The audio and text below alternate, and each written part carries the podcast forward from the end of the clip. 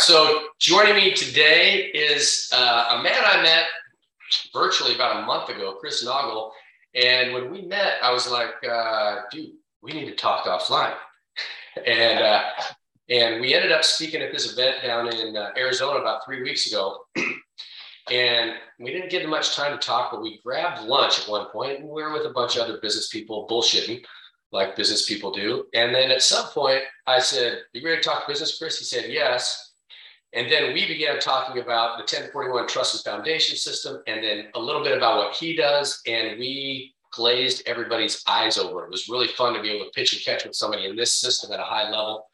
Chris, a lot of these folks on this call are either clients of mine that are in the 1041 system or they're considering it.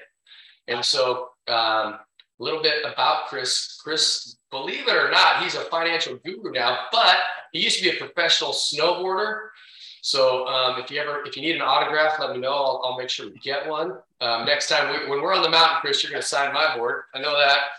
And with that, I'm going to turn it over to you, and um, and he, Chris is going to show you guys how you can rapidly become your own bank. So I'll turn awesome. it over to you. Well, good. This is an honor, and uh, you know, I thought I was going to be doing this in 30 minutes, uh, which would have been a not a record, but would have been a challenge. So I'm excited I don't have to. Yeah, I got to pretty interesting background, early adopter to being an entrepreneur at 16, went on to spend 16 years in Wall Street, uh, got a little too deep into the Wall Street world, uh, quote unquote, and uh, saw a lot of things I didn't like. Sold my practice in 2018. And uh, then I uh, started doing what I'm doing today. And me and my wife uh, have done lots of real estate. We had a show on HGTV called Risky Builders in 2018 and there's a lot more but you know i don't want to waste a whole lot of time. I kind of want to just jump right in. And the cool part is, is if all of you are already doing the 1041 system i also do. Uh, i'm about a year this you know this would be my first year uh, doing it. So it's it's been an exciting thing but i've been around it now for almost five years. Uh, my business partner has been using the 1041 tax structure ever since the day i met him and he's been telling me to do it over and over but the the one that I'm working with, and and you know, me and JP know the same person. Um, to to work with them, you got to have like north of a hundred thousand dollar federal tax bill. Um, so it wasn't something that was applicable while I was doing real estate because I was always capturing depreciation and everything else. But the beauty about what you're going to learn today is well, the beauty is, is this is nothing new. It's actually fairly simple, but this works within the 1041 tax system better than just about anything. Um, you know, this is not oil and water. This is pretty much the best fit. So what I'm going to do is I'm going to share my slides. I might do this a little different. I'm going to bounce around between slides and the whiteboard, just have some fun with it. I hopefully you guys are okay with that, but uh, let's dive right into this thing. So the big thing we're going to talk about today is going to be how to become your own bank. Come on, slide. There we go. Basically, how to be your own bank. We'll talk about your money, talk about your wealth, but we'll mostly talk about how you can do something like all the wealthiest families in history have done the Rockefellers, the Rothschilds, the JP Morgans, the Stanleys. They've all used this right up to the sitting president, love him or hate him. Uh, he uses this as well. But uh, it is very simple. I got a nice little video that kind of sums it up. So I'm going to play that next. Here you go. Get out of here. I'm not banking with you, not you, not you. Nope, nope. I'm gonna be my own bank. I'm not banking with you. Uninterrupted compound interest. Start your infinite banking policy today. Bye bye, big banks. So we have a lot of fun. We make all sorts of funny videos and you know, I think when me and JP met, I played another one. But uh, if you guys want to see those, those are all on my YouTube channel. They're great. I always start with this slide, you know, 5%. You know, why do I begin with this? Because I truly believe that there is only one difference between success and failure. And that difference is very simple. And it is a difference that, you know, there was a study done many years ago. And if you've ever heard Earl Nightingale's Strangest Secret in the World, he talks about this. They took 125 year olds and they asked them all one single solitary question Will you be successful at the age of retirement? And obviously, you all know the answer every one of those 25 year olds said, absolutely, without a doubt, no question, I'm going to be a millionaire, I'm going to be a billionaire. But you see, what happened is when they actually studied it and they went to when these individuals, these 25, 100, or these uh, 125 year olds, when they got to retirement age, something different happened. You see, only five out of those 100 were actually financially successful at the age of retirement. The other 95% were not. Some of them were at different stages of what we would all deem as poverty. But then the question came up is what was the difference between the successful and the, the non-successful, the 5% and the other 90, 95%? It came down to one simple thing. And, and this is unique because every single one of you on this call today are the 5% because you're all creators. The difference between success and failure was creation. That is it. No ifs, ands, or buts. Because the 95%, when you look at what they did different, they conformed. They conformed to somebody else's failed realities, failed dreams, failed plan. They never created their own plan. So I'm going to show you, and we already kind of talked a little bit about myself. I'm going to show you the plan that the wealthy use. And hopefully some of you have already heard about this. Maybe I shed some light on actually how it works. It's it's gone by many names. I mean, back you know, when in its early days with the Rockefellers and the Rothschilds, they would have called this privatized banking. In today's world, that you know, R. Nelson Nash deemed it called infinite banking concept, which is nothing to do with a product. It's all about a process. But every time I show this, there's always somebody in the crowd that you know is is that person is that 95 percenters that's listening to what everybody else is telling them and and thinks you know oh there's no way that's true well i always play that i always show this you know, this is Will Rogers. You all know who he is. And he said the biggest problem in America is not what people don't know. He goes on to say the biggest problem in America is what people think they know that just ain't so. And you know, that is so true. I'll take you back to when I was a financial advisor. I remember the very first time I heard about what you're going to learn here. I was in Salt Lake City at the Cheesecake Factory downtown. I was meeting with a very well known, successful real estate investor that lent me a lot of money in my journey on this flipping uh, stuff that I used to do. And I remember asking him, because I was an advisor at that time, and I just said to him, I said, So, Mike, how do you lend all this money? Like, where does it all get lent from? And I remember him saying something to me that at first I was just kind of glazed over. He said, I lend from my bank. And the first thing I thought was, holy crap, I way underestimated how wealthy Mike is. And then I said, Mike, well, why are we at Cheesecake Factory? How come we didn't go to your bank? And he says, no, no, no, no, I don't have a bank. I basically created a banking system. I mimic what the banks do. I, I took back the banking function in my life. And I started, you know, just asking him more and more questions. And, and I'll never forget when he finally told me what it was, which I'll tell you in just a second.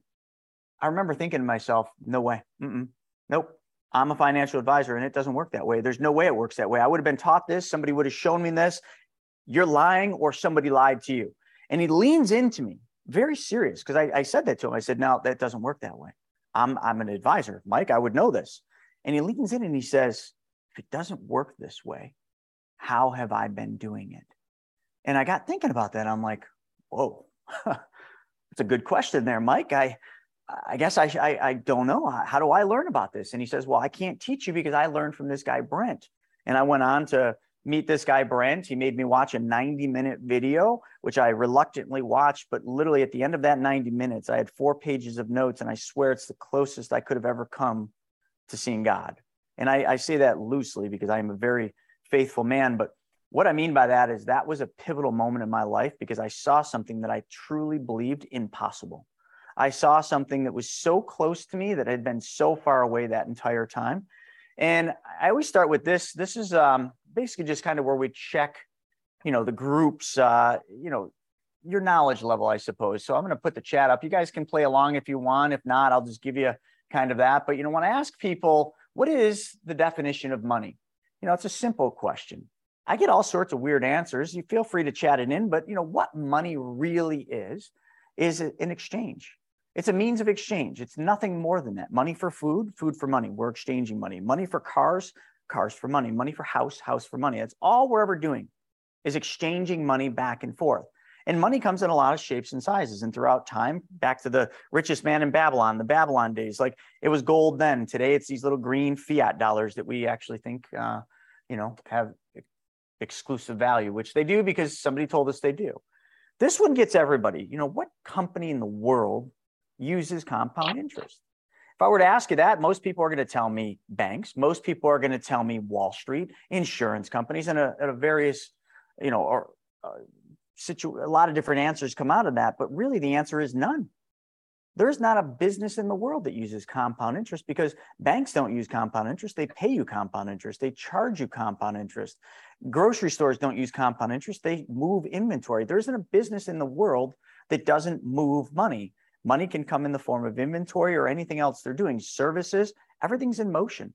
We're the only idiots that are taught to literally give up control of our money, park it somewhere, and just leave it sit because we've bought into what compound interest is, which it is powerful, but there's a right and a wrong way to use it. We've been taught the wrong way. I mean, when you walk into the bank and you give the banker, you know, your hard-earned dollars that you traded hours for, what do they do? Do they put it in a little box with your name on it? Absolutely not. They take your money and they make your money work for them. The bank is the master of making your money work for them because we've been stupid enough to believe that literally what we should do with our money is give it to somebody else's bank so that that bank can then make that money work for them and in doing so and i'll show it to you the banks make 400 to 1300% more than you do go to bauerfinancial.com and you'll see that moving on our dollar's worth more now or in the, in the future obviously inflation's 8.3 today the fed will curb that down to 3 to 2 but in in its uh, journey to destroying what it already created because fed created the inflation we're in. And now they've come out and said, we're going to slay the dragon. We're going to bring inflation down to two or three. And in doing that, they will successfully destroy. They'll destroy Wall Street. They'll destroy the economy. They're already doing a great job at doing that. But the best part is for everybody on here, this provides an awesome opportunity. But it's because your dollars, if in your control, are the most valuable than, than they ever will. Same thing with taxes. We're in the lowest tax bracket in history, so they're only going up. So we got to get control of our money and we got to get our money moved out of an environment where it is taxed because that's a that's a death trap and we got to get that money into an environment where it is operating in a tax-free environment i love to call this kind of like an airplane when an airplane's flying with a perpetual tailwind that's the perfect environment for a plane to fly in well in a plane you can't decide what environment you fly in but with your money, you can. 1041 tra- tax structures. What I'm going to show you is a tax free environment if you're not plugged into what JP does with the tax structure. And retirement accounts. I mean, I'm sure all of you have evolved past 401ks, but if you haven't, let's just ask yourself a couple questions. Why in the hell would you ever put money in a 401k? Because let's go through the things we just learned. Number one, put money in a 401k, you're giving up control of it today. Now, I don't know when your retirement date is, but it could be 5, 10, 15, 20 years in the future. Somebody else is going to be in control of your money during that period because you certainly aren't. Because if you were in control, you would have got to pick a universe of whatever you wanted to invest that money in. When you needed that money, you'd be able to take it out without penalties and without any interference, but you can't. We do things with money we would never do with things that money buys. I mean, you'd never buy a loaf of bread, put it in your freezer, shut the door, and then wait 5, 10, 15 years to take that bread out and eat it it'd be ruined, it'd be spoiled, it'd be freezer burned. You'd never buy a brand new dream car, your dream car, and then wait 5, 10, 15 years to drive the car. So why would we do things with our money that we wouldn't do with things that our money buys or does? Well, we wouldn't. The reason I bring these mysteries of money up is because this just shows you how much we've been lied to about money. And this is just the, the icing on the cake. And then what I'm going to do today is I'm going to really break the thought and the, the way you look at money. And I'm going to do it just by talking in business sense, because all of you are business owners. So in your business, you take pride in your business. You put your blood, blood, sweat, and tears into your business. So let's do a little exercise. If you owned a restaurant, would you take your coworkers, your friends, your family to your restaurant? Or would you constantly go to Applebee's down the street just because they're your competitors? Of course, you'd go to your restaurant. You'd want your customers to see you dining at your restaurant. That would be a good thing. Same thing if if you know if there's women on here, if you were getting your hair cut, right? If you owned your own salon or day spa, would you go to your competitors or would you get your hair done and all your services done at your salon? You'd go to your salon. Gym owners, you know, if there's any gym owners, I just got done speaking out in Michigan for this gym and I asked them all this question. I said, How many of you work out in somebody else's gym every day? Not one hand that went up. I said, How many of you work out in your gym religiously every day because you want your customers to see you working out there? Every hand went up. Point made. So, final question. If you owned your own bank, would you make deposits in your bank or would you go down the street to Wells Fargo or Bank of America? You'd make deposits in your bank. And if you needed a loan for a car, if you needed a loan for something that you wanted to buy, would you go to their bank or would you go to your bank? Of course, you'd go to your bank. And if you borrowed money from your bank, would you steal from your bank? Like, would you take the money and never pay it back? Of course not. You pay JP Morgan or you pay Bank of America or Wells Fargo or JP Morgan or any other bank out there. If you take a loan from them, you pay them back monthly with principal and interest. So if you took a loan from your bank, although you could control the terms because you own it, you'd always pay your bank back. You'd never ever steal from your bank because you would treat your money the same way you treat the other bank's money. The question then I pose to you is if you did truly own your own bank, would you really do all those things? Well, let's get into it.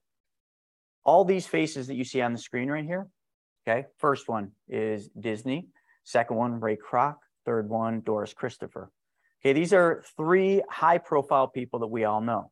Well, if you haven't ever studied Walt Disney's journey to becoming a business owner, he went bankrupt. He had really hard times. And when he started Disneyland, it was during the Great Depression. So no bank would give him money. But see, one good thing is he had created his own bank. So when he wanted to start Disneyland, he took a loan from his bank, which is truly how Disneyland started. Ray Kroc, one day, you know, if you guys watched the movie Founder, somebody told him, hey, we're not in the hamburger business. We need to be in the real estate business. Well, that took some money. And uh, Ronald McDonald took some money, the marketing campaign. So what did he do? He had his own bank. So he took a loan from his bank because nobody else wanted to give him that, that money for that dream. Doris Christopher started her company with a loan from her bank. And I could go on and on and on and on, but you get the drift. In order to be your own bank, the first thing we all must understand is what does a bank do? And I think most of you probably understand this. Forget about the fiat part, forget about the fractional reserve banking and all that bullshit that goes on. Let's just get down to the brass tacks of how a bank's function and fundamentally how they make money should work. First thing is, is somehow they've convinced us that the best thing we should do with our hard earned dollars is give it to the bank.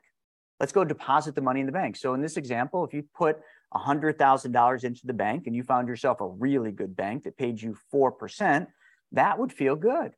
When we make deposits in banks, it always feels good because it's an asset to us. That deposit account is an asset. But to the bank, it's a liability. But banks have gotten really good. Maybe they all read Robert Kiyosaki's book. They've gotten good at turning liabilities into assets by making that money go to work for them and lending it out. And they always lend money out at a higher percentage than what they pay on it. Now, I know the 4% number is a fictitious number, but the funny thing is, I've been doing this presentation for a long time, probably hundreds and hundreds of times. And I've always had to tell people ignore the numbers on the screen because I know 7% is not a real number, but today it's it's pretty freaking real, or it will be real soon. So it finally, after all these years, the interest rates have come back to match my slide. But when the, the bank lends money out on a mortgage, they take collateral, which is the house, and they give that seller the money. And the seller does the same thing they were taught to do, puts it back in the bank. So the bank turns it around, lends it back out on a car, charges 8%. You pay the dealer with the car loan, the dealer puts the money back in the bank, and round and round we go. You want a home remodel loan, the bank will give you a second position loan. They charge you a little more because it's higher interest. You pay the contractors. Well, maybe they put the money in the bank, maybe they don't. That's that can go either way. But then you go to Las Vegas and you put it all on red, it hits black. Well, what happens in Las Vegas stays in Las Vegas, so they say. So you don't tell your significant other, you just rush over to the bank. You get one of those debt consolidation loans, which has zero collateral. So the bank robs you blind, charges you 12%. You pay the credit cards off, and the money goes back into the bank. Who's in control of every one of these transactions? Is it you? Because it was your money initially. No, it's the bank that's in control of every transaction shown on here. You had zero say in it, but yet you worked for the money, the bank didn't. Second thing is how much risk did the bank actually take? Well, very little, because every one of these is collateralized in one way or the other, except for the debt consolidation loan. But they charged enough where they're going to self insure that deal. So if we really look at how a bank makes money, the math is right on the screen. It's on a spread every transaction the bank does, the bank is making a spread. They're paying you a certain interest rate because they've taught you to just park your money there, leave it sit so that you can earn compound interest at whatever rate they charge. And then what they do is they make your money go to work and move that money over and over and over again. And each time they make a spread. And if we did the math on that, the net number that the bank makes here is 20% because four minus every one of those numbers is 20% when added up. So you made four and you thought that was really freaking good. Oh man, 4%. I wish I could find a bank that paid me 4%. But the bank's laughing because they made 20. Matter of fact, the bank didn't make 20. If we really looked at how much more money the bank made than you, we'd have to do one more math equation here. We'd have to take the 4% they're paying you, divide it into the 20% that they're they're making net, and what we would find is the bank didn't make 20%. The bank made 5 times more than you did. That's 500%. I say this to people and people are like, no way, no way, that isn't true. Well, and then I'm I'm just like, okay, well, you know how I learned this? BauerFinancial.com. Put in any bank for any time, and you'll see that that's exactly what it is. All right, so let's get back right into it. Okay, the machine. Hey, Chris, real quick, how do you spell ba- Bauer? B A U E R or B O W? Yep, B A U E R Financial.com. Yes, sir. Good question. And folks, just because this is a, a, small open group, if you have questions, shoot them out there. But what I want to do now is I want to move over to the machine. Okay. So if we're going to create our own banking system and we're going to make a spread instead of the bank making the spread, and we're going to move our money into a, a machine, a place that is going to provide us several benefits. Number one, I'll just give you some of the high level things of what this machine is going to give you. First off, it's going to give you a guaranteed, guaranteed contractual interest rate. For any of you that like have spent time in Wall Street, like that word was a swear word. You ever use the G word? You're, you're, they'll literally, they'll cut your balls off. Like that's how bad it was. You didn't use that word in Wall Street. So now I use it all the time. Guaranteed, guaranteed, guaranteed. That's right. Your bank is going to be guaranteed contractually.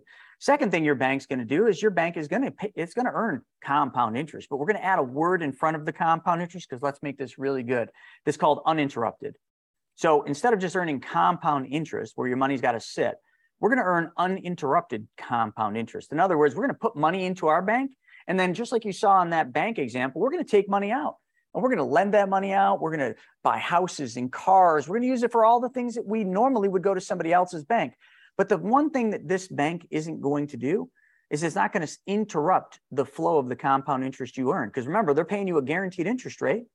And we don't want to stop earning that guaranteed interest rate just because we want to take money out of our bank and go make that money work for us and make more. Hell no, we want to make money twice instead of once. So this bank's going to allow you to do that. This is going to be a tax free environment where your money is going to grow. And every single year, depending on the profitability of the, the place where your machine sits, you're going to get a dividend. And the dividend is going to be nothing more than a return of unused money, which really is what a dividend is for a stock company. It's it's a return of the unused money that the company didn't spend. So we're going to get a dividend every year. So now we got a guaranteed interest rate plus a dividend. It's tax free. We're going to earn uninterrupted compound interest. And how one more thing, let's protect all of this money from judgments and liens, even if it's outside of the, the trust structure, which if it's in, that's ultimate, you know, but even outside, we're going to still give you that protection. And then if you die, which we're all going to die, your family, why don't we just give them a bump up? Okay, why don't we just, you know, in the stock world, we used to call it a, you know, a, the basis, a step up in basis, or, but here we're just going to say, I don't know, let's give you 10x what your account value is. So if I told you all those things, you'd be like, damn, man, what kind of an account is that? I need me one of those. Well, that account's always been around, except for the what you've known about it and how you've heard about it is probably not the way we use it. So let me just break out and tell you what your bank's going to be built on because it's only going to involve one change. This whole thing takes one change in what you do today. And that change is where your money goes first. Instead of giving your money to Wall Street, instead of giving your money to the banks, we're going to change where your money goes first. And then we're going to carry on and do everything like we normally would. Fair enough? One change is it. And that one change is where the money goes first. So it's going to have to go into your own bank, this machine. And this machine is a dividend paying whole life insurance policy from a mutually owned company. Now, as soon as I say that, I always watch the numbers. We got 19 people. Usually it'll drop down to 18 because somebody will make an excuse and say, I had to go to the bathroom. No, no, you didn't have to go to the bathroom. You've been lied to and you've been told by Suze Orman and Dave Ramsey that whole life is the worst place you can put your money. And I would agree with both of those, those bumbling messes out there, Dave and Suze. Whole life in its traditional form is an overpriced, useful life insurance plan. But you know, what I was taught in Wall Street was buy term, invest the difference. Why, why are you buying that whole life stuff? That's crap. That's expensive life insurance. Let's buy some term. Then we'll put your money in one of our managed accounts. And I'm only going to charge you one or 1.25%. And life's going to be good because you're going to make more money in that, that, that managed account than you're ever going to make on a whole life plan. But see, here's what I never knew. I never knew that there wasn't just one way to buy a whole life. See, when you buy a whole life insurance policy from your broke ass brother in law, I promise you one thing you're going to get an overpriced life insurance plan. Sure, it'll last your whole life, but you're going to, it's going to be expensive. Your broke ass brother in law isn't going to be as broke anymore because they're going to get a big old fat commission. What we do with this, I'd first have to ask you do you know who the number one purchaser of whole life is in the world? Well, if you did the research and you, I'll give it to you, it's BOLI, B O L I. You can put that in the chat or write it down. It stands for bank owned life insurance. Traditional banks, are the number one purchasers of whole life insurance in the world. And a lot of you still don't believe me on that. So what the hell? Let's just prove it. Here's the top five banks in this country, all referenced by FDIC.gov. You can look at it up yourself. Bank of America, Wells Fargo, JP Morgan, US Bank, PNC Bank. And the total of just the five is 75 billion. If we did all the banks in this country, it's, it's in the hundreds of billions of dollars. Actually, it's probably not too far off of a trillion now. So then I'd have to ask you, why would banks buy whole life insurance and, and not all the things that banks want to sell you? How come banks aren't buying CDs? How come banks aren't buying term? How come banks aren't buying all the things they're trying to sell you? It's because they know something you don't know. And here's what they know. They know that you can take this machine, a whole life policy, and you can take it from a contractual level and build it backwards. You can build it upside down so that it isn't an overpriced life insurance plan. It works just like a bank account. Really, it works just like a savings. If we can manage to basically go to the insurance company and reduce the death benefit, which is where all the cost is, to the absolute lowest level, stuff as much money we can into that contract in that insurance company's general account. So we reduce the fees down to the lowest level, which is the cost, and then we increase the amount of money we're putting into that guaranteed general account. What we've now created is a really bad ass place to put your money. But there's a there's a problem with that. And the reason why I never learned about this as an advisor, and I'll tell you what that problem is.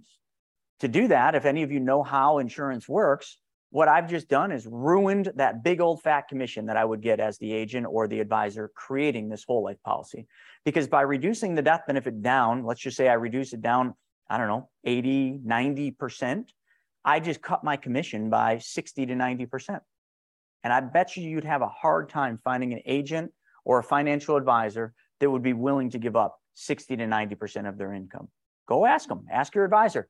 Hey man, I want to set up a whole life, but here before you say getting excited and start drooling, I want you to I want you to give me 90% of your commission. Now they really can't do that, but say I want you to reduce your commission by 90% so that I have 90% more money to use immediately in the first 30 days. And then just sit back and, and just don't say a word and just listen to the response.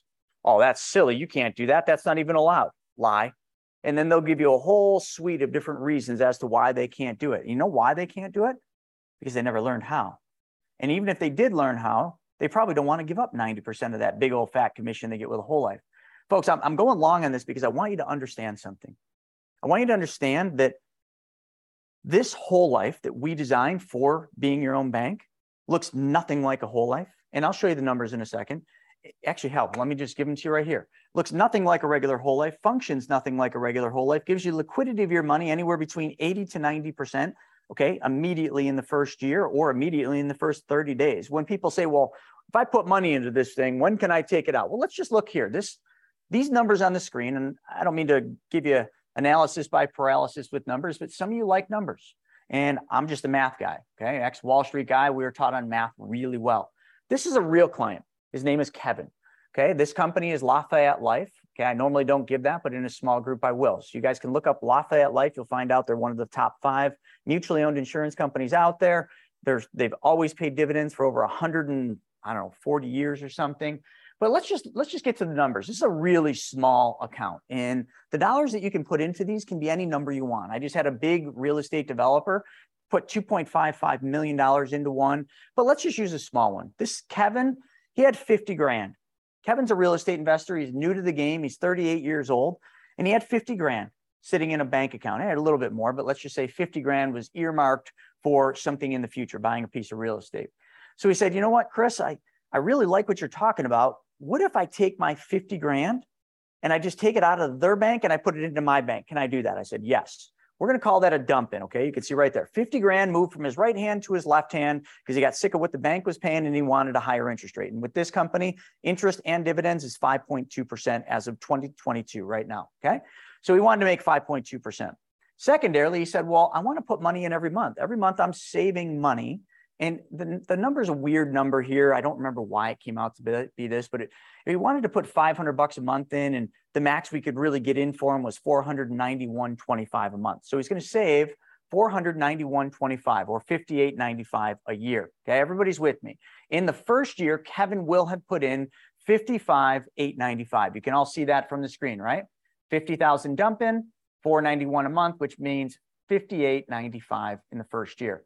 Now, here's the really crappy part about setting one of these banks up using a specially designed and engineered whole life. Kevin puts in 55,895, and in the first year, Kevin's only got $51,554. Does anyone see a discrepancy there? Like he puts in 55 and he can only take out 51. So if, if some of you can't live with that, I totally understand. This isn't for you because you must be one of those people that puts money in the bank account.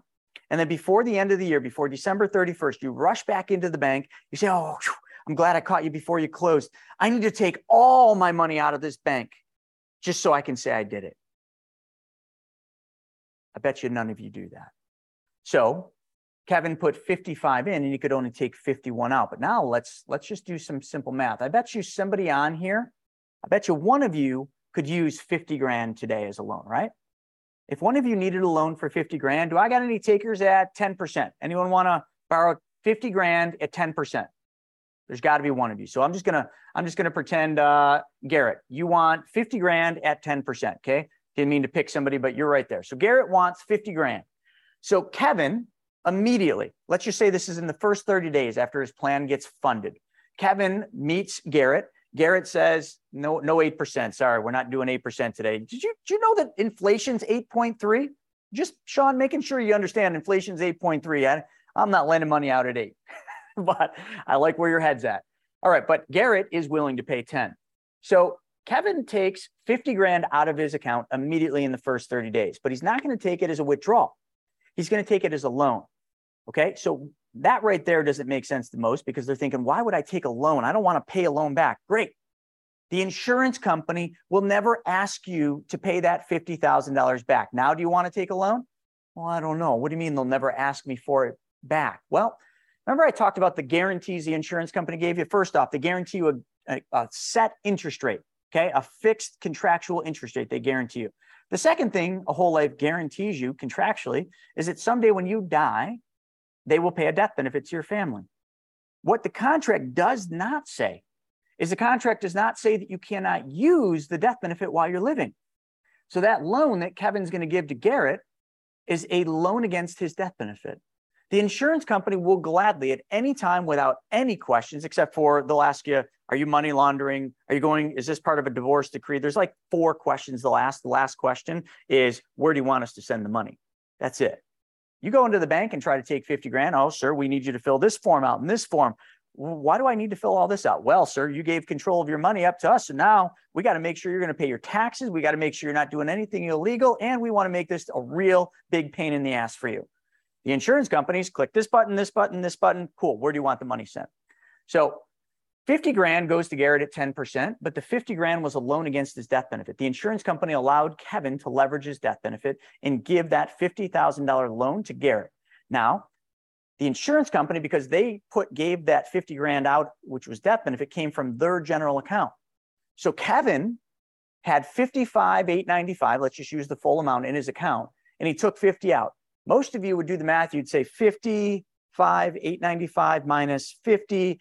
So he's got uh, 5,895 left in there earning that 5.2% interest, right? Wrong. He's got $55,895 in his account because his money never left his account. The 50 grand was the insurance company giving part of the death benefit from their general account. Now, why would the insurance company do that? I promise it's not because they're super nice. It's because they're business They're a business that understands money and they charge interest on that 50 grand. Oh, and some of you are thinking, oh, Chris, I knew there was a catch. I knew it. Even though the loan doesn't need to be paid back because when I die, they're going to reduce the loan from my death benefit. I, I get that. But see, they're going to charge me interest. See, they're getting me. They're screwing me. Just the man's getting me somehow. But here's the thing how much did I tell you that your money was earning? 5.2 uninterrupted. So you're compounding at a rate of 5.2. How much did the insurance company charge you for that loan? If it's this company, it's 4%. So what is 5.2 minus 4? Can anyone give me the math? 1.2%. You're making a 1.2% spread immediately. Now, every single year, Kevin's spread, if, if Garrett just kept that money, Kevin's spread will go up every year. Because remember how compound interest works. First year, Kevin's earning interest and dividends on the 55,895. But next year, Kevin's earning interest and dividends on the 55,895 plus interest and dividends on the interest he earned. And it just continues to compound. So his spread keeps going up. So let's look at the numbers. If we just come here to year two, so we already know how year one went, put 55 in, took 50 out, gave it to Garrett. He's now making money twice. Garrett's paying him 10 and he's making a spread like the good old fashioned bank does. But year two gets really interesting. Year two, he puts 58.95 in at the end of the year. But because of all the compounding he had in the first year, forget about the 10%. That's on the side. Okay. Let's just pretend that, uh, that Kevin went and just blew that 10%. Just the interest that the insurance company paid him in compound interest, his 58.95 in the second year at the end of the year when he gets dividend is 71.41. He made $1,246 in the second year in pure net profit. That's net after cost of insurance. That's net after the policy service fee, which Lafayette, I think, is 50 bucks a year.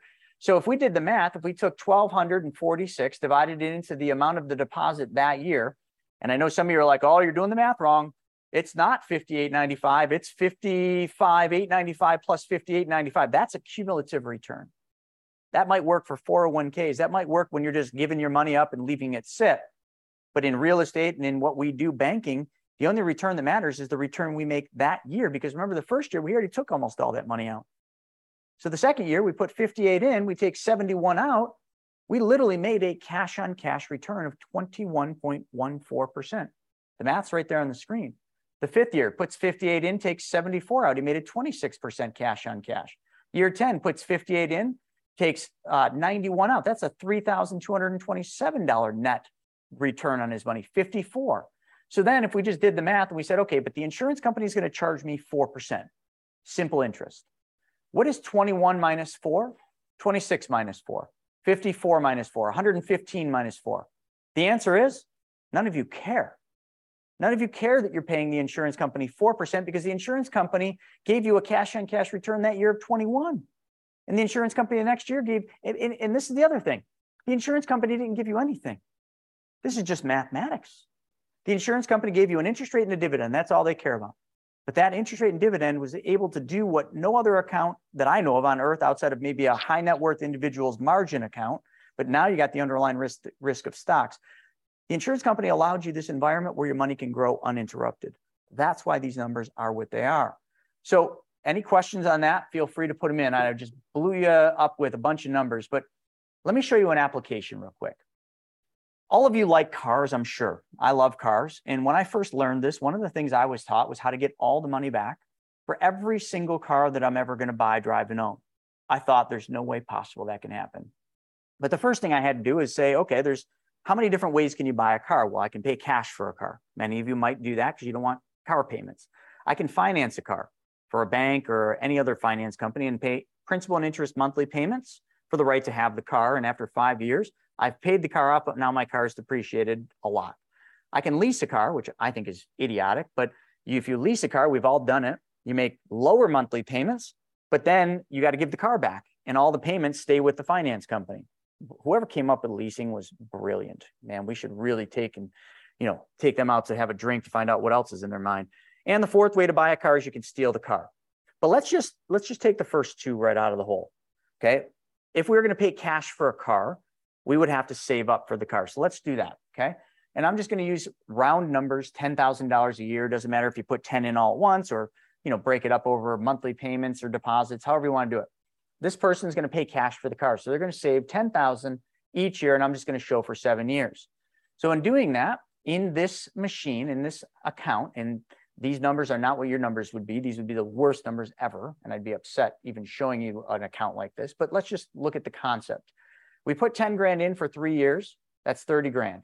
We have 29,204 in our account. If we take the 25 plus the 4204 there, that'd be 29,204. But we take the loan out in the third year to buy a $25,000 car. So the insurance company advanced us 25,000 against their death benefit. They charge us interest on that. Some people would stop right there, but earlier when I asked if you owned a bank, would you ever steal from your bank? You said no. So we're not going to steal from our bank. We took a $25,000 loan from our bank, what I do is I literally go to, I just did this, um, I just did this at Mercedes and I did this in the past at Porsche. I went there and I, we found a car we wanted and I asked the, the car person, the, the finance manager, figure out what my lowest monthly payment is. They go back and forth, back and forth. Finally, they slide the piece of paper over. It's got a number on it. You're like, yeah, I'll do that. And then they get all the finance paperwork. But now, what I'd want you to imagine is when they bring you all that stack of finance paperwork, you just tell them, whoa, whoa, whoa, hold on a second. I don't need this. Well, what do you mean? You just had us figure out a monthly payment. Yeah, I know. I needed to know how much to pay my bank back. Uh, we're paying cash for the car. Number one, you'd piss the dealership off because that's how they make their money is financing, but you'd feel pretty freaking good. How do I know? Because I've done this a couple times. It's it's invigorating. That's all I can tell you. But what I do is I take exactly what the bank tells me my monthly payment would be if I was going to pay their finance company, and I just pay it back to my bank. $25,000 car at an interest rate, I think about 5%, works out to be about a $500 a month car payment.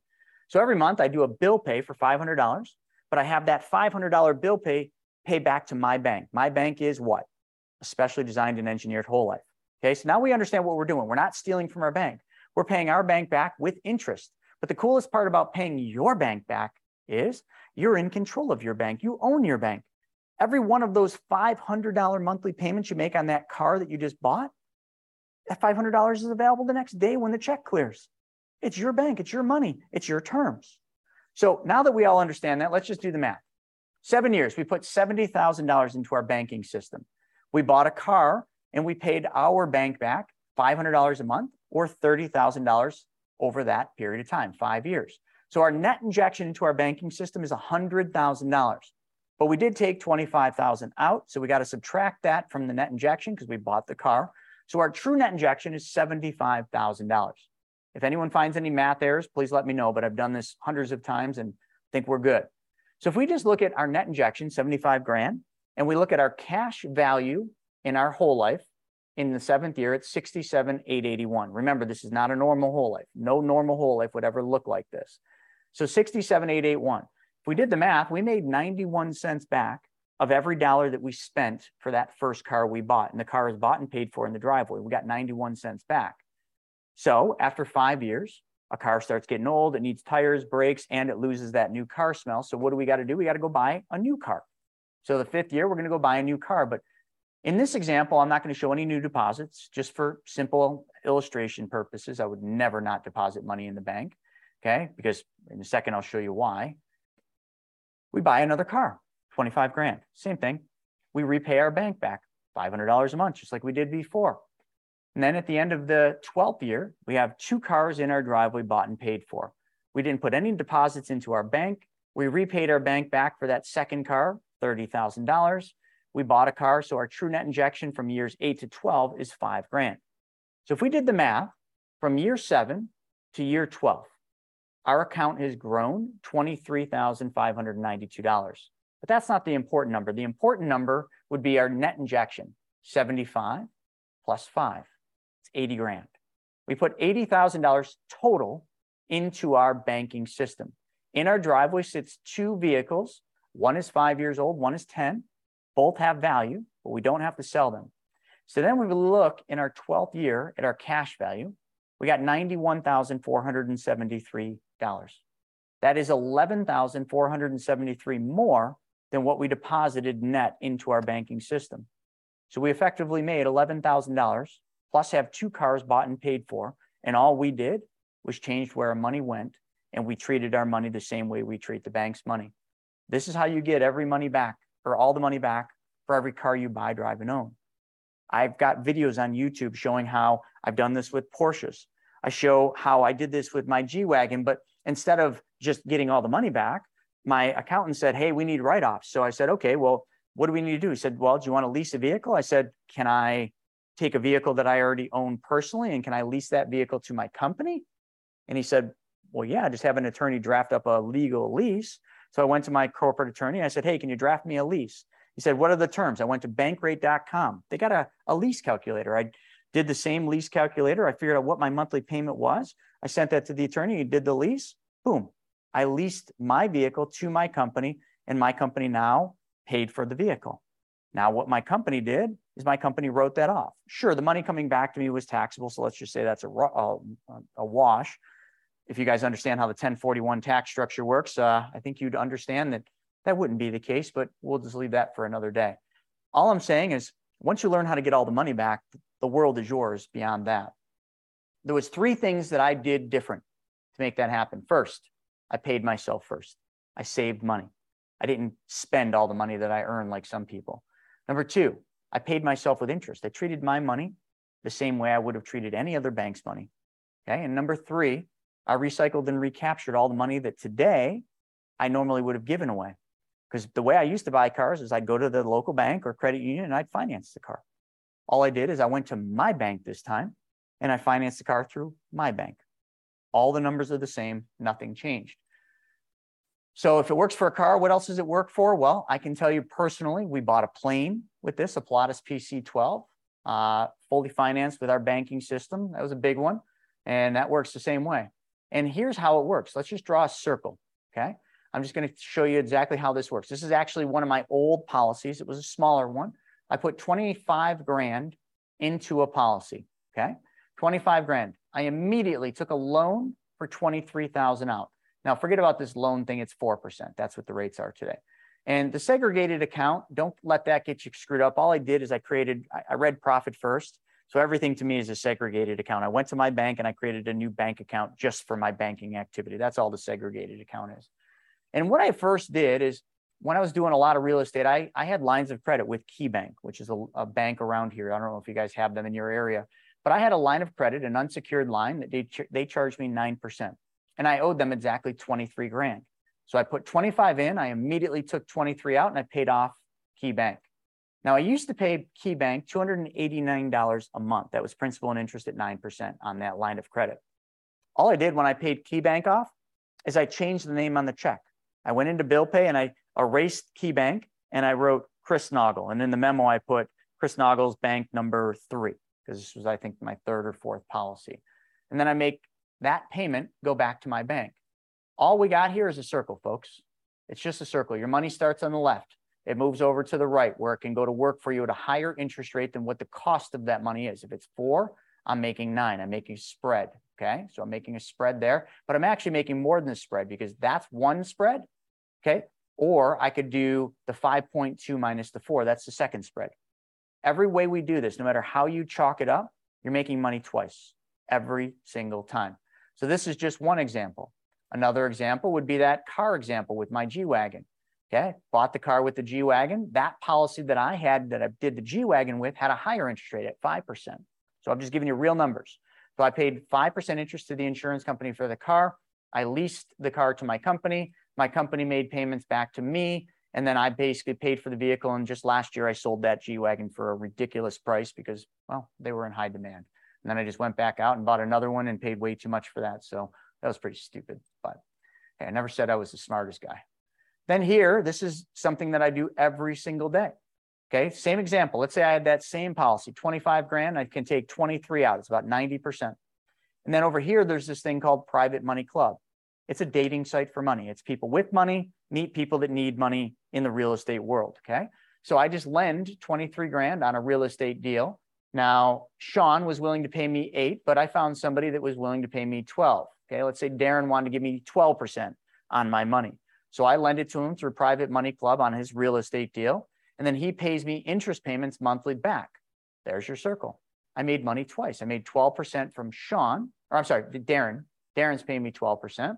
So Darren's giving me 12% interest payments, but then I made a spread over here. But the best part is, is if Darren keeps my money more than a year, Next year, I make a bigger spread. And the next year, I make an even bigger spread and an even bigger spread. And, and that spread keeps going up. So let's come back to this Kevin's policy because I want to show you the spread. You can see that spread right here. 21% in the second year was just cash on cash. 21 minus four is, you know, you guys can do the math. Okay, 21 minus or four minus 26, four minus 54. See, I did this in five year increments, not even four year increments or however you want to look at it, four years and then five years. But every single year, this number just goes up. I can't do anything else. There's no time in history or no time that you will ever bank or do what I'm showing you that the numbers will do anything but go one direction if you use a specially designed whole life because the only way they can go is up. The only every day you live, you'll have more money than you did than you did the day before. And it doesn't matter if the financial markets, you know, crumble. It doesn't matter if we're in the next Great Depression next year. It doesn't make a difference because insurance companies through the test have stood the test of time. They always have. Contractually, they are obligated to pay you that interest rate, and they've never not paid a dividend every single year they've been open. Okay, which means through the Great Depression. So if if they paid dividends through the Great Depression, which enabled Walt Disney to start Disneyland, what makes you think that this time they're not going to pay dividends? Well, they are, and they will, and they always will. So with that being said, I have tons and tons of videos. This is really old, but you know, we got a YouTube channel that we put a ton of content up on. You can go on there and you can subscribe to that. Or if any of you are really interested, I mean, you can get the info from JP, but we could set up a call. Uh, this is the link to do that. You can text it. We got all sorts of ways to get in touch with us, but I'm just going to stop my share here real quick. I did I didn't Question. do a presentation, but I wanted to leave time for questions. Uh, this is Greg. Can you hear me? Yeah. How are you? Hey, good. Hey, I have a question about the the loan piece. So, so you take the loan out. Um, you you're going to get charged four percent, right? You're meaning you take the loan out, they're going to charge you four percent. So, as it, say you don't pay it back, as you continue to pay into it, correct? They're taking their four percent out of the money you're paying into it, correct? Assuming you don't pay it back. Uh, the four percent cost for the loan could be paid anyway. Really, how it works in, in real life is once a year, the insurance company will send you your premium deposit request, you know, which is the statement saying, hey, your premiums are due.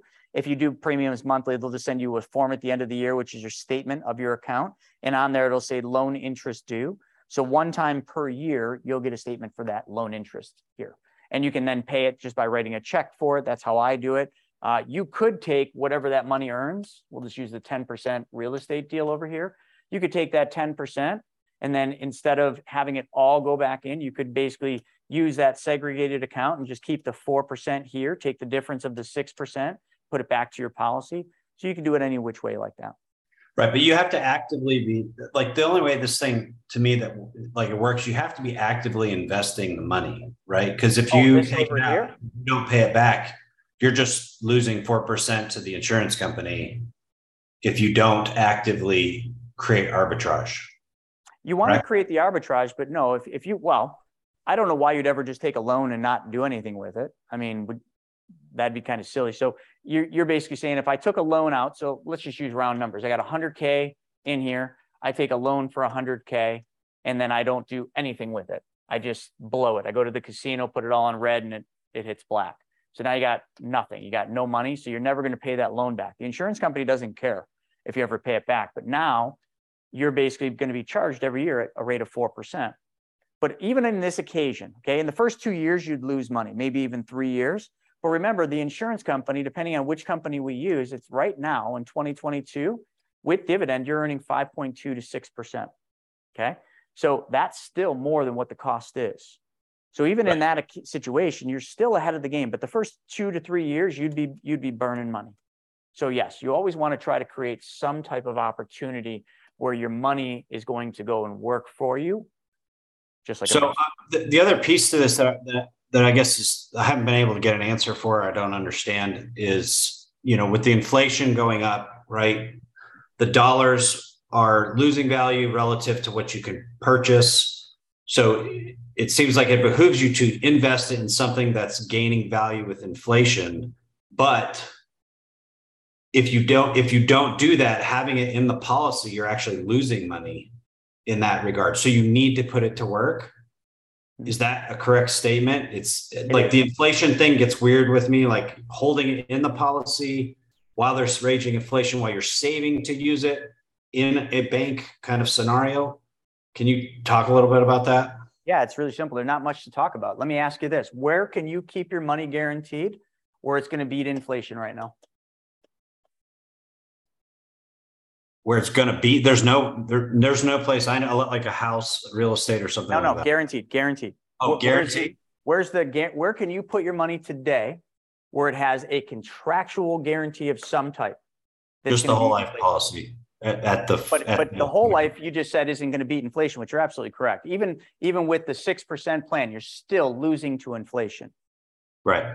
Okay, so does that that answers the first part of the question, right? You know, why would I put money in the whole life when I'm losing to inflation at eight point three? Well, I guess my point is that money, instead of being in the policy, doing six percent, wouldn't it be better served putting it into the an asset, which Yeah. So and then not you just you take it out, you take it out and put it in an asset. right. But then if you're paying it back, you're just putting cash into something that's losing faster than what the asset is. So why wouldn't you just leave it in the asset? Well, because well, you could just buy the asset and leave it in the asset, but let's just say you buy a rental. Okay, let's just I'm just and I'm I'm just playing along because this is great, and and I'm I'm not trying to do anything other than have everybody learn and you learn too. So you put the money into a rental. What's the rental going to give you? Maybe you'll just say, for example, your cash flowing a thousand bucks a month. Okay, so you got a thousand bucks. Where are you going to put that thousand bucks? Well, you're probably going to end up putting in an account, right? Because you're waiting for your next opportunity. Yeah. So what what are your options for this thousand dollars today? I mean, you put it to work. I mean, I don't know. You could trade Yeah. options. Yep, you could trade options, all that stuff. But again, let's just keep it simple. That money's got to go somewhere. So most people would put it into a bank account, would they not? Correct. Yeah. Okay. Yep. Bank account's going to pay you less than 1% today.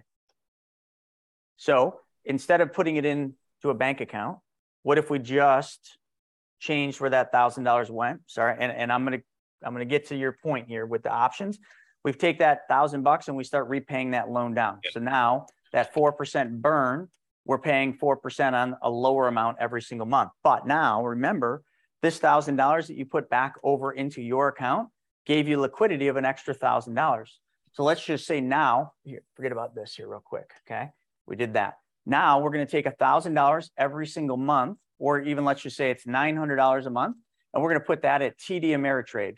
Okay. And we're going to pull up our think and swim or think or swim. Not, I don't know why or the and think or swim account. And we're going to trade options on that money. Do you realize you, everything you just kind of gave me is a, is kind of a place where you could put it. You can do the exact Yeah. same thing. It's the Yep. same idea. So the 900 or even if it, I just, I'm just being realistic, even if it was a thousand for simple math here, folks, you, you probably wouldn't be able to do the full amount because you'd, you'd have this piece. But if it was a thousand, you own the house the same way you would if you had the money first in a bank account. But now that, that, that property produced income, instead of putting that income over into somebody else's bank, which pays you less than 1%, you said, no, that doesn't make mathematical sense. I'm going to take that money and put it back over here Yeah. because at least then I'm I, I know on that thousand I'm paying four percent or I'm saving four percent, but I need that money to still make more. So you take it out and you do options, or for some of you maybe it's futures, for some of you That maybe makes it's sense. forex. Thanks, thanks for going through. I just, uh, for some reason, I was, that, that was phenomenal. Like literally, like that right there was worth the ticket you guys all paid to be here today. I'm just so thank you, Greg. That was fantastic. Hey, Chris, um, what if that uh, thousand dollars just went to pay down the house, the rental? So yeah, it could. I so we mean, could we could just do that, accelerate that loan, and then what we have is an a loan that continues to have a smaller balance, but we keep compounding interest at six percent.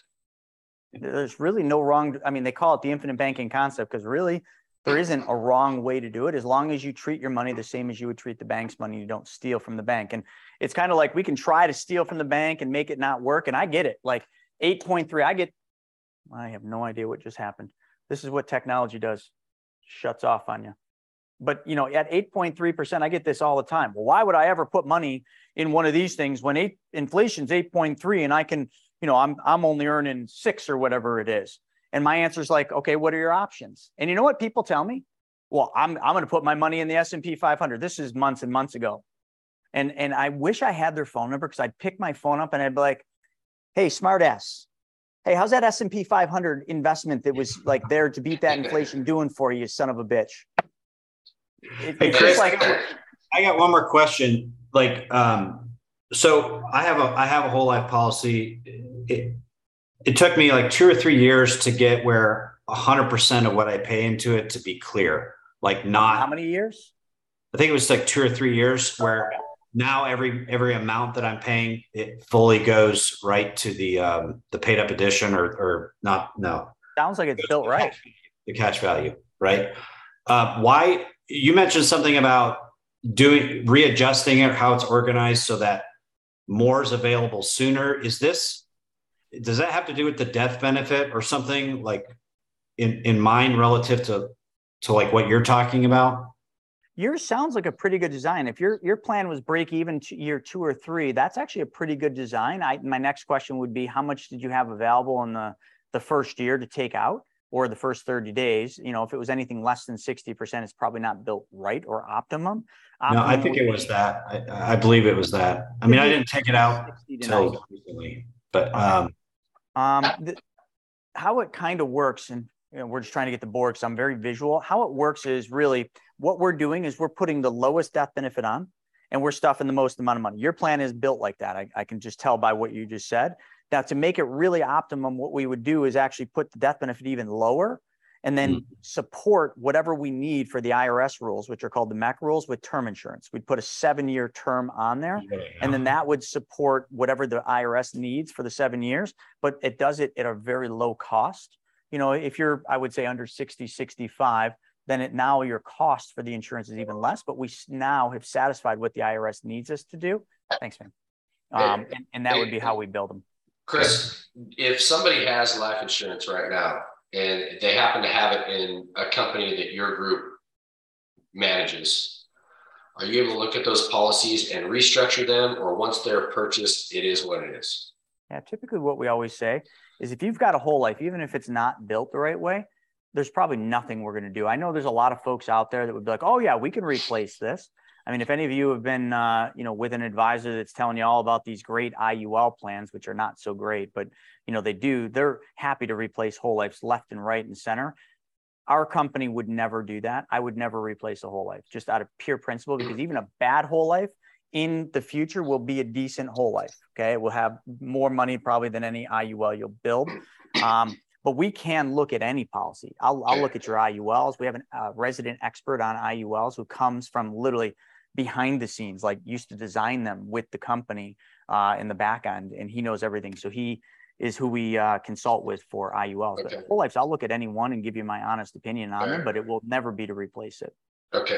Um, uh, I've got a series of questions, guys. It's going to add a ton of value, Greg. So I'll let you jump in, but let me let me do this. Um, the what is the top marginal tax rate these days? Federal. Do you know roughly? Are, are you asking me? Yeah, yeah, yeah. Oh, I, I, I think I, I don't know the Zach, 42%.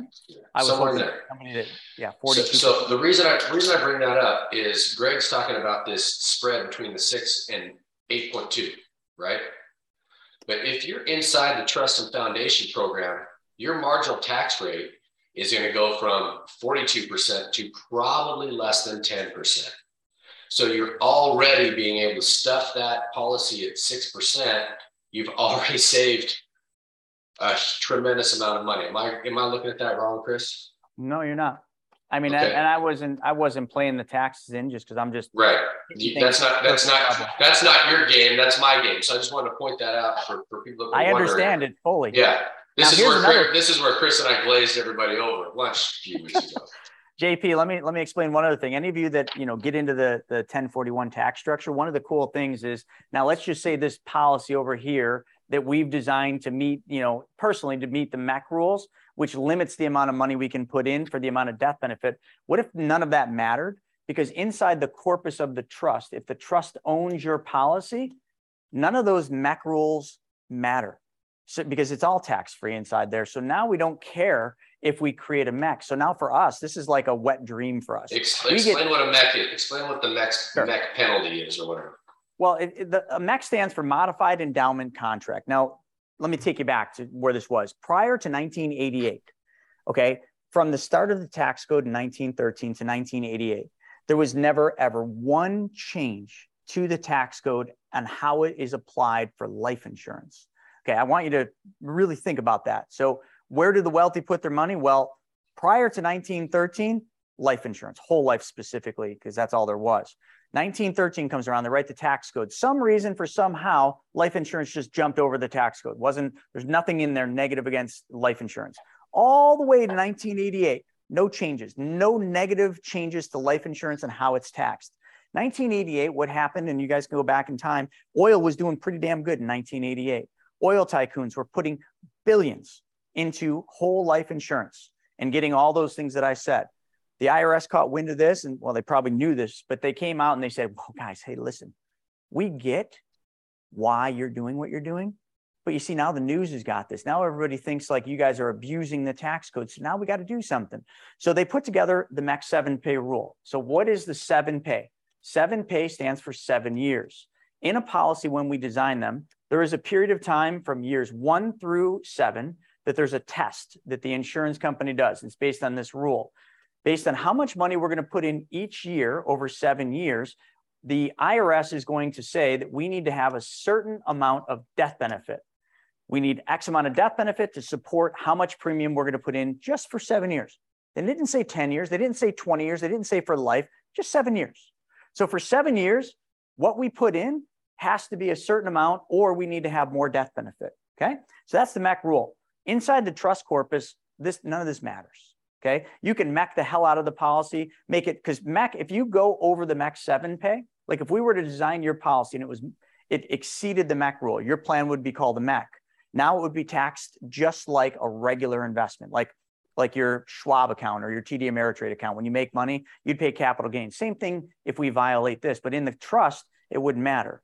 So remember I was saying that about term insurance?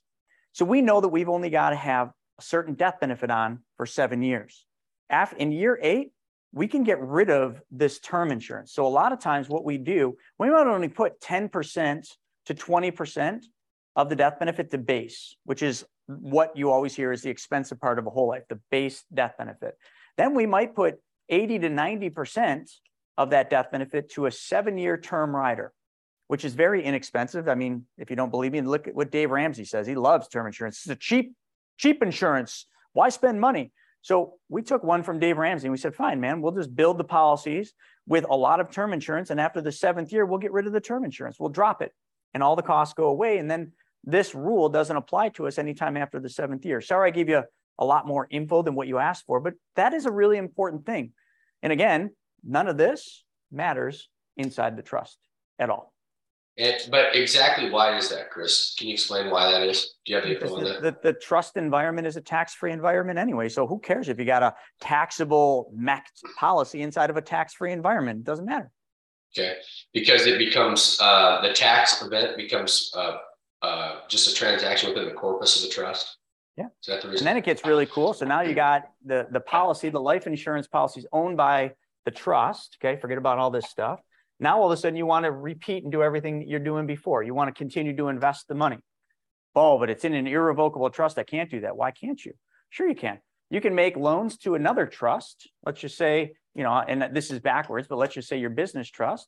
You could basically have your business trust buy the real estate, have your business trust own the policy. Now everything happens in a completely tax free environment. So now all that income from that rental stays in the trust corpus. All that real estate in the trust corpus was funded by your banking system. So you can see I'm not drawing this properly, but, and then hell, you could actually flow that down to your family trust. Some of that money then could pay for your personal house and renovations. And then anything you don't want to pay taxes on at the end of the day just makes its way into the foundation, where the foundation can then make donations or what the foundation can do, just like Bill Gates, you know, in the Gates Foundation, the foundation can then lend money back up the line, just like banks do. They can loan money to your business trust to keep buying more real estate, keep doing more loans, keep buying more of those passive incomes. And round and round we go. And then, yes, you have to pay interest back to your foundation. So the foundation is now making money and you're being a pretty good manager of that foundation, but you're doing everything in a tax-free environment. I've drawn that thing a hundred times myself. it's glad to see glad to see somebody only, else draw it. Only, yeah, the only wrong part is this, like that, that that's inside the trust here. And then up here, you just got your holding company and your holding company, if you need money to live, well, this is where you take your 1040 income. But you gotta, you know, I like looking at this, like if, if I had an amp for a guitar, I know I got like a little volume thing right here. And if I want to get crazy with my amp, I can turn that volume up and I can really let that thing rip. But if I don't want that much volume, I can turn that thing down. Well, that's how you get to control your income that you pay tax on in this structure. All right. I'm doing is just adding one little piece to this structure so that now you got a place to keep your money in a guaranteed place, like what Greg was saying, where that money will never ever do anything but go up. Awesome. Uh, I have a couple guys on here that are either in SBA loans or are considering getting an SBA loan. Will you draw up how that might, this system might work for them? And then we'll probably, we'll open up for a couple questions, but we got to let Chris, uh, Chris hasn't eaten all day. So. Yeah. All right. So SBA. So I'll just put this chart up. We got all sorts of like little things that we get to draw from. So here's your company. Let's just say your company gets an SBA loan. How much money do you want to do it for? Call it a million dollars. How much? A million bucks? Yeah. Okay, we got a million dollar SBA backed loan. Not a hard thing to get these days. I mean, hey, when they print 5.1 trillion, it's really not a difficult thing. So if your company got a million dollars from this SBA loan, and let's just say it's meant to go somewhere, and now you just learned about what I just said, and you're like, damn, I wish that money wasn't in my company. I I can't do one of those things. Well, why not? Instead of having the instead of personally having your policy owned, let's shit, that's not to work. Let's just have your company own the policy. You know who does this? Samsung, Apple, I could go down the line, but all of them do this. It's called COLI. Instead of BOLI, it's called corporate owned life insurance. It's the exact same thing as what I said. We design it the same way. There's some more, um, depending on the level, but for a million bucks, we get to have some real fun because now we can go to the insurance companies like One America. We got a whole nother division we can work with and we can say, hey, we got this big client, that one guy that I told, told you about with the 2.55. I need to custom design something really unique for this guy. So now we get to make, basically get into a whole nother realm of designing it, but the company's going to own this. So you take the million bucks instead of just leaving it in somebody else's bank account, you know, because that's the one where your account is. So XYZ, you know, XZY, will do XYZ company, however we want to do that. So XYZ company, and you got a bank account, which now has a million bucks. What we're going to do is we're just going to change where that million bucks is and we're going to put it into this specially designed whole life, which is now owned by your corporation. So what did you just do? Well, you just gave yourself a raise. How did you hurt yourself? You didn't, because every time your company needs a loan, eh, or if the SBA ever asks for proof of where that money is, and you just show them a statement that that money's sitting in a cash value whole life policy with a guarantee. Next time you guys um, get a loan from a bank, even an SBA backed loan, one thing they're going to ask you for is a personal financial statement. I often have one here. I just don't have one today. Look at the second line on the asset column. First line is always going to be cash on hand at bank. Second line, cash value life insurance. Why is it the second line? Because that's the order of liquidity. The bank knows that the bank account's first liquidity, because they're holding the money. Second liquidity is life insurance, cash value life insurance, specifically whole life. Don't do this with an IUL because they, will probably have a, a heyday. But the money's now in your policy, which is owned by your company. So on the balance sheet, you got your cash, and then you got your cash value life insurance, line one, line two. But now cash value life insurance got a million bucks. So now all you do is whatever you would have done with that SBA loan. We already went through this, right? So now we got that part out of the way. So now everything's owned by the company. Then you just distribute money from the policy, and that money goes over here to buy new equipment. Okay. Maybe you're in an equipment where you need trucks. Maybe you need, you know, more trailers to haul stuff. I don't know what business you guys are in. Maybe you need copy machines, okay, to make more copies for whatever the stuff is you do. You get it. Whatever you would normally have used this million dollars for, you do the same darn thing now. And if you were to have leased this copy machine, okay, if you were to have leased this truck or this trailer, you would have had to have made a payment back to somebody. So just now everything's owned inside the company. So really, you've closed that circle, but now it's all just inside of your corporation. And the only thing I would add is a separate bank account inside your corporation where all the flow of how you handle money from your policy and all the places where that money goes. If if you had just and this is a total shoot from the hip number for you. So if we did this on a million dollar loan, we flowed everything through this system on a 10 year loan, SBA loan, how much how, how long would it how much would that shorten the payback? A lot. Roughly. Um, I got a whole nother video. I, I didn't get into it today because I thought I was doing 30 minutes. I got a whole video that shows like how you can use this to pay down debts. So we did a chiropractor. He had $478,000 in debts, all different debts. There were seven of them. And uh, when we did the math, the amount he was saving was 25,000 a year. We just said, all right, what if we just pay the debts down with 25 grand a year instead of saving it? It would have taken him 19 years to pay all of his debts off at that rate because of the velocity of the interest he was losing. So by changing the way we did it and doing just what we're talking about here, putting it into the policy and structuring it, we were able to pay off all of his debts in six and a half years and he didn't have to save any more money. So that's probably the best example I have. I have a bunch of case studies on my YouTube that show that. I don't have the math and I don't Sure, have a no, cool. up, but so if this would take you 10 years, I bet you any money you'd probably be able to do it in six because you got, well, maybe even less, maybe even less than that because with the interest that you've got compounding, that alone would cut time off. Yeah, I don't know. I, So, I could okay. run that. No, that's okay. I, I just just was curious on that. Um, Big guess. got any quick questions before we have to cut Chris loose? He's he's given us more time than than I, than I told him we'd take him for. So Chris, if you need to I pull a get ripcord, carried away. I love this stuff. So yeah, any Uh, questions from anyone? uh, Do you use um, what insurance companies do you guys typically use? I heard One America, which I think I had one with them. Um, do you guys use anyone? Said the Lafayette. Yep. So One America, Lafayette Life, those are our two main ones because they're the most supportive of what we did or what we do. Uh, we, up until a week ago, we used Mass Mutual quite a bit for larger policies, but Mass Mutual came down and said, "Hey, we don't like this kind of business, so we don't want you doing infinite banking business anymore." Even though they have the products for it, they don't they don't want people putting money in and taking money right out. So they've now restricted the loans for the first year. So we're no longer writing with them. We replaced them with Mass Mutual, or sorry, with uh, Guardian, and then we also use Penn Mutual. We can use Foresters, although I don't like their numbers, so I haven't used them. Security Mutual in New York is one we can use. I don't love their numbers, even though I own one. And uh, what's another company? I got Guardian. Did I say Penn Mutual? Those are pretty much the only ones we would use. But the the big ones that we would use would be uh, in order. Probably One America and Lafayette are pretty close to equal. Then after that, I would say we'd go to Penn and Guardian would be our next two. And then I don't know if for some reason we couldn't get somebody approved, we might go down the line to the rest. And the funny thing is, there's a lot of mutually owned insurance companies out there. And I will tell you, and you, got, you guys can look this up, best, um, best mutually owned insurance companies for the infinite banking concept. You'll see a list of 10 of them come up. And in the, in the top five, all those ones I just mentioned are there. A lot of the companies, they just either don't support it their products don't like New York Life and Northwestern Mutual, two of the biggest. Uh, you know, I spent some years at New York Life uh, in their RIA division, but they they have a great whole life, but they don't like this business and they don't support it, and their their systems for the loans don't work this way. Uh, Northwestern, number one mutually owned insurance company out there. Love the company from a strength standpoint.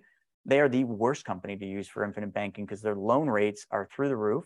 They just they they literally punish you for taking loans against your policy. So that's why we always stick to the ones that we use. Great question. So, Chris, you said you can work with people who, like I have One America as my uh, company. Uh, the person I'm working with, we don't get into the nitty gritty stuff like this, not as much as I'd like. It's more about just make sure I'm pumping it full of money. Um, how does that work? Does it? Uh, Sure. Yeah. So that's that's where we're different. So the only thing we do is this. As a company, we're, we're one of the biggest in the country. Uh, we have 6,400 clients, and we do one thing. That is it. Kind of like you know, like JP. This is where we really hit it off. Like you know, with his 1041 structure, he loves it. Like he just he's deep into it. Well, infinite banking. This is all our company does. Every single person on our team, which we have 24 people right now, every one of them is using this because every one of them is is, is seeing this change their life. Um, the other cool thing is, is like you got One America now, great company. So we could review that. Let's just say you didn't want the current guy to, to kind of, you know, review it and do everything else. You can do a, an agent change or a, a, a, a GA change. So we could become the servicing uh, company on your policy. Doesn't cost anything. That, that agent doesn't lose a darn thing because we get paid nothing for doing that. Um, we typically won't do that unless somebody's doing another policy with us because it does take resources. Here's the other thing our company has, which I didn't get into here. All that stuff on the back end. If you think of a bank, you know, we did all these loans and all this crazy stuff. You're like, wow, I don't have time for that. I'm busy with my job. Great. Well, what if, what if, and this is the wrong slide to use, but what if you never had to do any of that? What if everything was handled by us? We have a team of four people dedicated. We call them our mapping team. What their sole job is, is for all 6,000 of our clients to serve as their back office. So when you start a policy and you want to take a loan, do the loan through the mapping, like they'll do all the, the processing and everything. But when they do that, they'll log it into a, we, we got our own proprietary software that we've created. They'll put the loan in there and then you say, okay, well, I'm going to repay it back at a rate of 6%.